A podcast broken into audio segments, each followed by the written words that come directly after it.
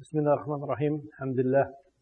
الحمد لله والصلاة والسلام على سيدنا محمد وأشهد أن لا إله إلا الله وحده لا شريك له وأشهد أن محمدا عبده ورسوله. أما بعد Let me uh, begin this lecture by trying to tie in one of the points with the, the, the previous lecture and, and some of the reasons behind uh, why went over some of that material in, in the previous lecture. One of the evil results of extremism and the existence, existence of extremist groups and ex- extremist acts among the Muslims is that it makes Islam an open target for non-Muslim propagandists. And we see Islam, you know, being attacked in many different ways in the media nowadays. And so we should have the, the knowledge and the background of some things that are going on so that we can show and demonstrate to the people that, and it's not Islam that actually is even forcing these kind of actions upon uh, the United States or upon the West and so forth. But there have been conscious decisions by people in the West itself. And as I said, all of the all of the references that I that uh, I used in preparing my lectures on the on the Gulf War, all of them are written by non-Muslim Western authors. Uh, and so, and the the uh, we have to open this door of discussion to let the American people themselves know exactly what is going on and what exactly what has gone on and how those steps that they have, that the American government at times has taken has had negative results for the Muslim world and also for the Americans themselves. I believe inshallah there are hopefully many people in the United States who when confronted or when see the actual facts coming from the government itself, inshallah, and they will uh, understand the reality and they may also help and try to assist the Muslims in trying to uh, reduce the war against Islam. but as I was saying, and the the existence of uh, extremist groups and those who uh, exhort to extremist practices, and it is, as I said, it opens the door for uh, non-Muslim propagandists, and it also opens the door for military or police action against the Muslims by both Muslims and non-Muslims.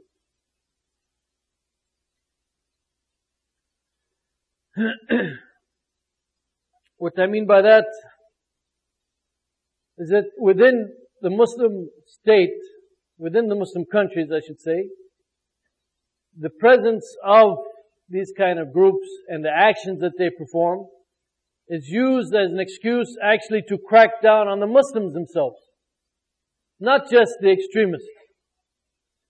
But actually the extremists and their actions are really simply an excuse to attack Islam and to fight the Muslims, even those Muslims who are not involved in such extremist acts, those who are even peaceful, and many times even the moderate and the extreme and the liberals are sometimes fall, fall under the uh, attack. And it's just anything related to Islam. And it is, as I said, it is the presence of these uh, extremist groups that gives the enemies of Islam the excuse that they need, that they can put up in the media. Oh, look what they've done. We have to put an end to what they're doing and use force against them. And this has been done over and over again in the Muslim world, in Muslim countries, and also obviously in the international level. So when we're talking about, actually when we're talking about uh, extremism, as I said, it is a great disease, a great munkar that is within the Muslim society and we have to realize that, and some people when they, when they think, for example, uh, of the Khawarij, as one brother, uh, just said, you know, uh, the Khawarij better than the Murji'ah. when they think of, let's, let's take Bin Laden, for example, and let's say that everything that is said about Bin Laden is true. Some people, when they think about people like Bin Laden, they think, oh, you know, this guy is finally, somebody, you know, finally fighting for Islam and so forth. But again, the question is, is the result actually something good for Islam or not? If he's just going to be someone that can be used as an excuse to fight against Islam and Muslims, then Muslims themselves should be the first who disapprove of what he's doing and should be the first to oppose him. The same thing in, happened in, in Egypt, for example. It was the actions of some extremist Muslims that led, led to hundreds and thousands sometimes of Muslims being, being put in prison and tortured, even though they are innocent, they had nothing to do. And not only that, when you have sometimes a Muslim who's kind of in the middle, and he's not really completely Islamic and he's not really uh, completely non-Islamic, so to speak. I don't know, but you know what I mean. He's kind of like in the middle, hasn't really decided which way he really wants to take uh, his life.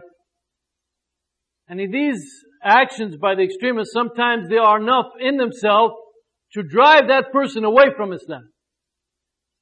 Even though he might be sincere and he might really be thinking about Islam, and even in, for example, in this country, I know some people who before September 11th, they were reading about Islam and thinking about Islam and were close to converting. And then after September 11th, they wanted nothing to do with Islam. So this is the, the kind of, uh, as I said, the kind of ne- one of the many negative results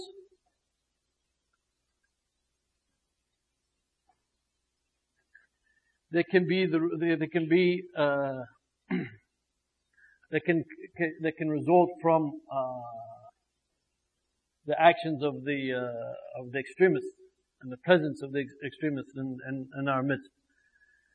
Now many of times, of course, uh, and this is the, this is the strange thing. I mean, sometimes, even you can think of the most evil thing, maybe some, something positive might, might come out of it. But you cannot use that as an excuse to justify the evil thing that was done. And he has the, what is the expression in, uh, famous expression in Arabic? and if you kulli kaf ta'luma, and with every, and strike, there might be a lesson that you get, but that doesn't mean you want to go out and be struck every time. and you should be able to try to find the lessons and the benefits through ways which are, uh, which are better. So for example, even, even in this kind of situation that's happening now, sometimes the door, for example, the door for da'wah, the door for presenting Islam has been, has been opened for Muslims out and as a result of the statements that some people made about Islam. And they make a statement about Islam and that gives us the opportunity and chance to reply and to give them, uh, yani what is the real Islam. For example, uh, if you paid close attention to the, to the media after September 11th, and in particular, uh, if you if you listen to many of the Christian programs, Uh, especially if you have like a shortwave radio. There's Christian programs all over the shortwave radio. After September 11th, there were many of these Christian groups, they were stressing the fact, and you see how violent these Muslims are. This is our, now our opportunity to go to the Muslims and give them the real message of what? What is the real message that they want. The real message of love. This is now our chance to go there because you know we're Christians. We believe in peace and love. This is now our chance to go to those poor people who know nothing but violence and show them that, you know, this is the real message, the message of love and that's what they're missing in their life. as I said, sometimes this is an opportunity for ourselves to make da'wah and to refute the false claims about Islam. And one thing about Christianity, if you know the history of Christianity, it's not about love. The history of Christianity is more about war than anything else. And if, for example, even the, even the nature of Jesus Christ, there's a book just recently published called uh, When Jesus Became God. and if for about 300 years in the, in the Christian community, they had different beliefs about Jesus. You know, some said he's one of the Trinity, he's equal, he's the same substance as the Father and Son, and the other said no, he's equal, but he's of different substance. And they would actually fight and kill each other over these things. Until finally, you know, after the Constantinople and everything, and uh, I mean Constantine and, and the forcing of of one view upon all the others. After the year 325, finally one Christian group became the dominant force and forced their view upon the others. Again, with violence. And then in the history of Christianity, of course, you also have the Crusades. And where is this peace and love that they're, that they're talking about? The Crusades, there was at least 17 different Crusades 17 different crusades that went out in a holy war to fight against the pagans. And one thing noticeable about the, many of those crusades, many of those armies, as they went from Western Europe to Eastern Europe, if they ran into some Christian groups that they didn't particularly like, they would wipe them out also. And then there was also the Inquisition in Spain and so forth. And then you have Christian countries of the 20th century, like the United States. How many wars has the United States gotten into? Just since World War II. How many countries have they invaded and attacked? But one of the, one of the main differences on this issue between Islam and Christianity is that when it comes to the use of force, the, the legit, legitimate use of force. At least in Islam, we have very clear guidance that we can claim, they may not agree with us, but we can claim that this guidance comes from Allah subhanahu wa ta'ala. We know from our religion when is it legal to use force, when is it not legal to force, use force. In other words, what is a just war and what is not a just war. We know that straight from our Quran and from the Sunnah of the Prophet Muhammad The Christians don't have anything of that nature. Isa salam never was the leader of a community that had to go to war and distinguish between what is war and what isn't war. And so therefore, in fact, some of his teachings, you know, if you listen to them, they certainly never applied by the Christians, you know, turn the other cheek and all that kind of stuff. So the Christians, the Christians over the years developed the concept of the just war. The Christians as human beings got together. They didn't have much guidance. Certainly not the Old Testament if you know about wars and battles in the Old Testament. And they got together and they developed the concept of the just war. And now in the modern age they have the audacity to talk about jihad and to write about jihad and to say, do the Muslims have anything similar to the concept of a just war? And it's as us from Allah subhanahu wa ta'ala, we know what is a just war and what isn't a just war. They, on the other hand, they have no guidance. So they have to come up with different theories and every 10 years, every 20 years, as they continue to write about what is a just war, they differ and they change their idea about what is the basis of a just war, when is a war just enough. So even these kind of uh, uh, attacks upon Islam, as I said, and we can use it against them.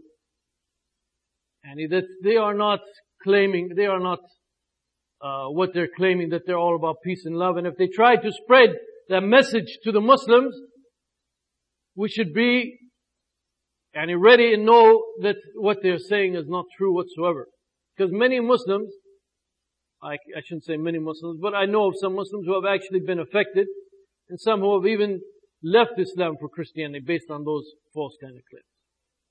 You know, they have people here like Billy Graham, since World War II, since the time actually of, of Harry Truman, since World War II, every president, whenever they go to war, they try to get Billy Graham's blessing.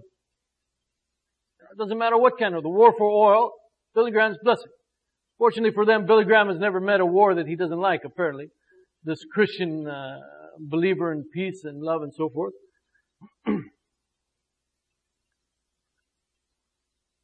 but unfortunately, as, as I said also, of course, the ramifications can be much greater than that, and that is, of course, obviously the loss of many Muslim lives. When they use the actions of some Muslim extremists to attack Islam and to open the door for the attack upon Islam and Muslims and allow the killing of Muslims. And as we know, many cases of that nature, I won't uh, uh, speak too much about it. so as I said, it opens the door for attacks upon Islam and it also distorts the true picture of Islam. And when it distorts the true picture of Islam, as I said, it takes even Muslims away from Islam sometimes. And they see, they see this being presented as, as Islam, while in fact it is not uh, Islam whatsoever.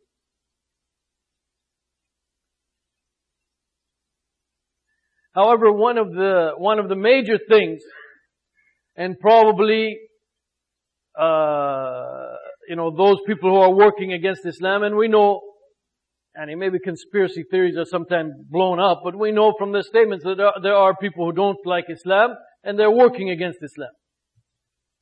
And one of the major things by which they, they use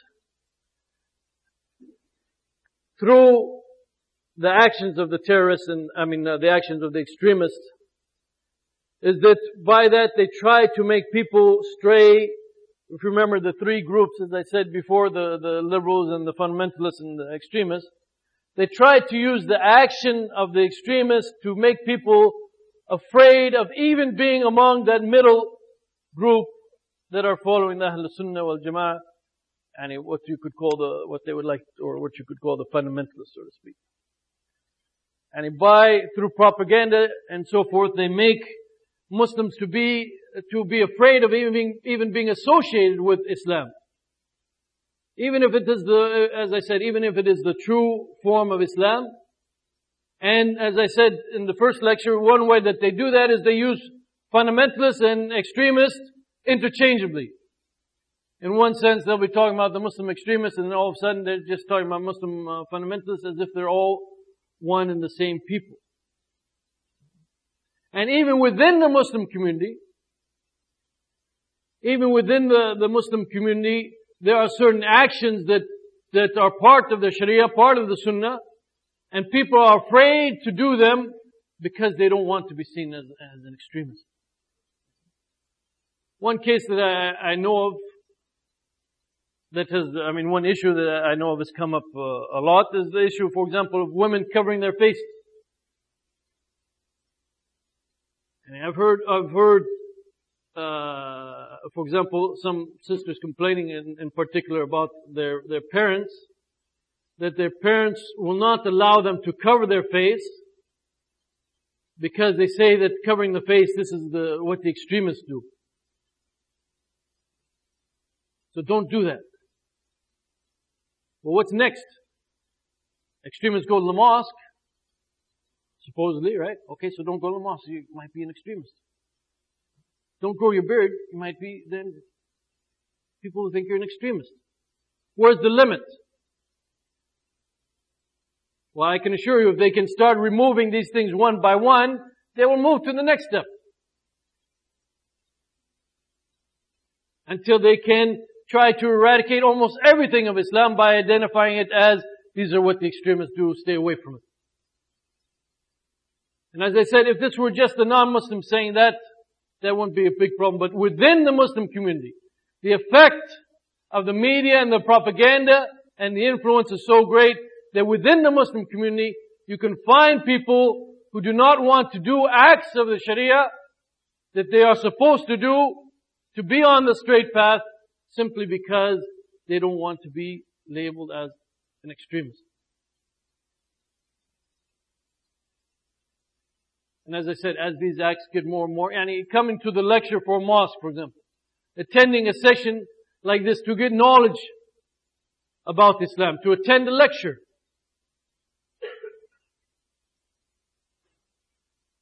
And to attend a lecture, for example, this is a sign that you're interested in Islam this might be a sign that you might be, there's a question mark now over you. Yeah. You might be an extremist. Otherwise, why would you go to a lecture? I know there's a jump in the logic, but that's, you know, that's uh, what you call effective uh, advertising. so more and more, uh, as more and more acts, or more and more as they describe the extremists, I told you about that one book called uh, Islamu" Islamuhum, and this is their Islam, where in the picture they have the person wearing the short thobe and the beard. It's the same kind of thing. And he's trying to identify even the actions of the Sunnah, the actions of the Prophet Muhammad as being some kind of extreme. And why people are listening to that, why is it affecting them? Because there are extremists who have done certain acts and yes, we don't approve of their acts, nobody approves of their acts. Nobody, I don't want to be called an extremist, nobody wants to be called uh, an extremist. But you have to realize that you know, just because they did certain acts which are extreme doesn't mean now you leave everything about Islam. But that is, that is happening unfortunately to some people.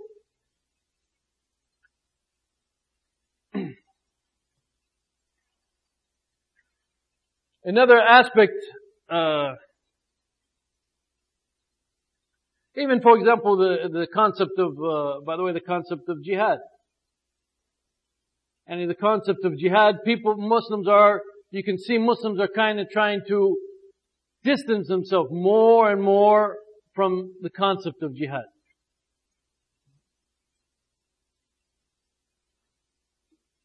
Obviously, the Quran talks about jihad in many cases, in many places.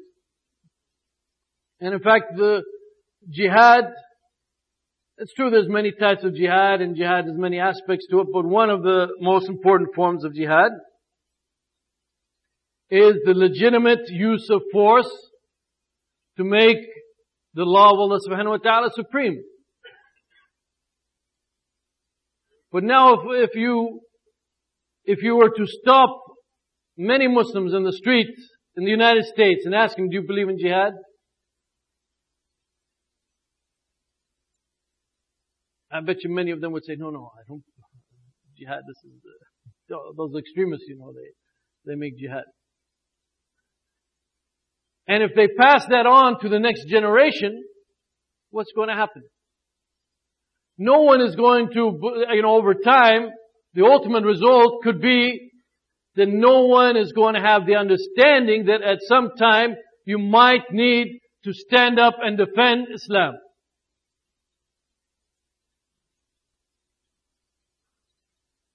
If we don't speak about this and make people understand what is really jihad, what's the difference between jihad and what the extremists are doing, and what the terrorists are doing, and we don't understand it clearly, then this is what could happen over time. That people become so distant from jihad that the concept itself may be lost among most Muslims. And so therefore, if the enemies ever try to attack Islam, it will be open for them. Another thing closely, even also closely related to that is Islam, the word Islam. How many times have you heard recently that Islam means peace? Watch, I'll do a trick on you now. How many times have you heard recently that uh, Islam means peace? Raise your hand. What's the relationship between raising your hand and how many times have you heard the How many of you heard people say that Islam means peace? How was that? Okay. Is that true? Islam means peace? Now, one of the meanings of the word Islam, I challenge any of you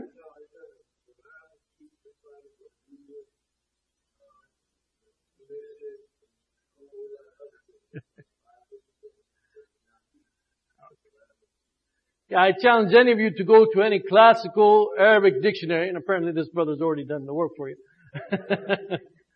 and show me where Islam means peace. Okay, the word Islam does not mean peace. As the brother was saying, you know, uh, actually the root, you know, the root, yes, comes from the same root as the word salam. And the root, in essence, the meaning is, uh, you know, to be like free of defect, defections, free of, uh, uh, disease or ill, um, um, weakness and this kind of thing. But Islam means the, the submission to Allah subhanahu wa ta'ala and so forth. Doesn't mean peace, you know. Nifaq and nafaqah come from the same root, but, you know, don't tell me that, uh, you're gonna make, uh, nifaq towards your wife because the Quran says that she gets nafaqah. it's a big difference between the two. But when you, when you keep spreading this that Islam means peace again, you are taking away, because Islam also means justice. Huh? If someone's going to say Islam means peace, I'm going to say Islam means justice. of course, Islam doesn't mean justice, right? Just wanted to see if you were paying attention. Apparently nobody was paying attention. Islam also stands for justice. Right? Adl is one of the key concepts in the Quran. And sometimes in order to get justice, in order to get adl, you have to resort to force. I can imagine our children, the next generation, or, or our grandchildren here in the United States, when they hear about Muslims making jihad or fighting in some place, asking their fathers or their grandfathers, Islam means peace. How come these people are fighting over there? No, Islam means peace. We're like the Christians. We believe in peace. also, like all uh, all innovations, all groups of uh, innovations, and basically, as we said before, uh, extremism is a form of uh, innovation, type of innovation. Like all innovations, it's extremism and extremist groups, the presence of extremist groups among the Muslims causes division. And with division also oftentimes, obviously, you get hatred and rancor among the Muslims.